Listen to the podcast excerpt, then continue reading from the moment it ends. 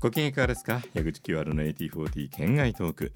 えー、ぜひ今回もまた森俊一郎さんと一緒に80年代を振り返るというこの時間にお付き合いください、えー、いつも以上に我々ね付き合いが長いし個人的な、うん、いろんな話があったりしたんで、えー、チャートの話をするよりもそっちの方が、えー、若干軸足としてはねあの踏み込んでいってる部分がありますがやはり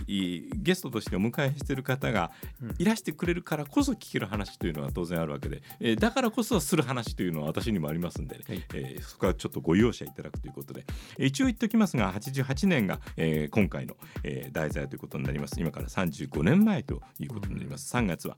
えー、どんなアーティストたちがあアメリカのヒットチャートで活躍をしていたのか。88年ぐらいは森さんは何してたんですか、結構まだ東芝 EMI で。ハザー会議、えっと、社内で、はい、だからバージンがなくなったのが80 7年？8年？どっちだろうな？そんなタイミングでしたか？だからバージンジャパンがバージンジャパンができる時には、はい、あの呼んでもらえなかった人の一人なんではあ、えー、まあ、別にそれはいいんですけど。行かなかったんじゃないんですか？まあいいや。全然声かかんないんです。で後で聞いたらその今やってる人間たちに声をかけるなっていうのをケンケンベリーが決めてたらしくてまあ、それはいいんですけどなるほど。あの、まあそ、そこで言ってたらどういう人生になってたか分かりませんけどね、はい、でもそれで要はちょっとちょっとだけ社内失業状態ではありました。あそっかそっか。今まで手掛けてたものがそのまま他のところに移ってしまったタイミングだったっていうで1か月ぐらいやることなかったんで結構有給取って遊んでました。ああいい時代じゃないですか、はい、バージンジャパンって横田さんが日本ではビクターにいらした、はい、まあビクターで多分あのバージンレベルとか、ね、まあそこのつながりがあったからね。まあだからワンクッション置いてるということで、うん、日本のマーケットに関して一番多分そういうふうな形で引き受けられる人だったと思うんですけどね。あと黒沢さんとかいらっしゃいましたよね。黒沢さんとか田島さんとかね。あ田島さんもそう。うんあとこの間レコードコレクターズで前睦美さんのインタビューが出てて前さんも前さんもそう。前さんね直接お会いしたことが全くないんでそうですか。もし紹介しましょう交流があるようでしたら、はい、あのインタあの紹介しましょうかってやらそうに言える立場じゃないいやいやいや、はい、前さん我々と世代的にあんまり変わらないですよね。うん多分同じようなあたりだと思う、うん。ちょっとい。ろいろとお話を伺えればなと思うこと多々ありますので、さあ雑談はこれぐらいにして、えーお呼びしたいですね。前さんに。その時来てくださいます？はいはい。あの僕あのレッド・ゼッペリンの O2 アリーナの時に一緒に行ってて、一緒に行っててっていうかまあ実はアフターパーティーで、えー、とアトランティックあのスタスターたちがいっぱい出た時の,、あの二次会があったんですけど、そっちで一緒になって。最後あのタクシー捕まえて一緒に帰ったっていうのがあるので結構その辺の話も深 い話を聞くんだ、はいまあ、わからないけど。からないけどまあ、はい、あの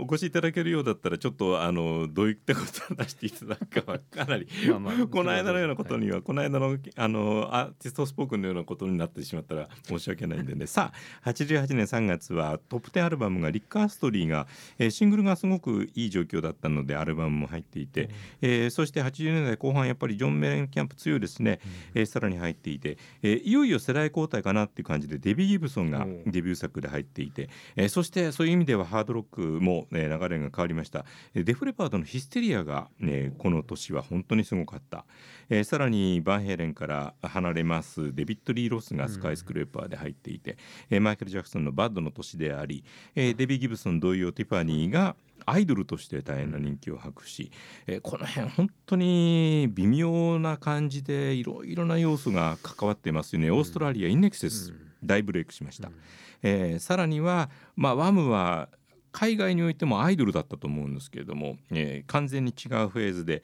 えー、ソロアーティストとしてのステータスを築くフェイスを、えー、ジョージ・マイケルが、うん、あ出して2位になっていて、えー、そしてここはいまだに、えー、私の立場では理解も全くできないなぜ「ダーティー・ダンシング」という映画はあそこまでアメリカでヒットしたのだろうか、うん、サントラ1位ですからね。ですね。すごいね。モア・ダーティー・ダンシングという続編のサントラまで大ヒットして。ただまあ一丁前に分析的なことをするとあのサントラの多くには60年代の懐かしいヒット曲なんかが入っていて、その教習をすごく感じさせて支持するっていう世代がありそれを新鮮なものとして受け止める世代がありそれが映画というファクター要素を介して一つの大きな大きな流れみたいなものを作ったっていうなんといってもコントワーズの「Do You Love Me」っていう大昔のヒット曲が映画に使われたっていう理由で本当に普通にヒットしましたからね、うん、ここはまた時代が変わってサウンドが違ったとしてもきっかけがあったらもう一回ヒットする可能性はあって、うん、それは昔のヒット曲だけれどもこの88年のヒット曲としても記憶されるんだっていうことを非常にきちんと伝えてくれましたよね。ね。えー、最新曲のみがヒットの資格を得るのではないっていうのはこれからますます一つの重要なテーマになってくる気がします。今の日本に置き換えるとシティポップみたいなもんですかね。可能性はすごくありますねその言い方として、うん、世代も超えてるっていう部分でそれはあのサブスクリプションになってから余計あのみんな年代とかを気にしないで聞いてるでしょ、うん、そうそう。そうなんですよ。全然構わないんですよね、うん。あのいつの時代のって。こんな、ね、これは88年でこれは87年だっていう意味がない、大体そもそもなかったんだけど我々のような変な形でヒットチャートとか 何年がどうだって言ってるような立場の人間がうるさいこと言うから それがスタンダードになってるようなイメージはまあ普通ないですけど、うん、だけどそれがさらに取っ払われてきてるっていう気は。ちゃんと曲として聴いて好きになってくれてるっていう、ね、しますね、うん、あとはあのサウンドクオリティの平均化ですよね、うん、80年代以降それほどドラスティックに50年代60年代と70年代80年代が違うというような、うん、あの差異を感じさせなくなってる気がしますし、うん、それこそ昔の録音でクオリティの高いものがちゃんとマスタリングされてれば、うん、非常に高い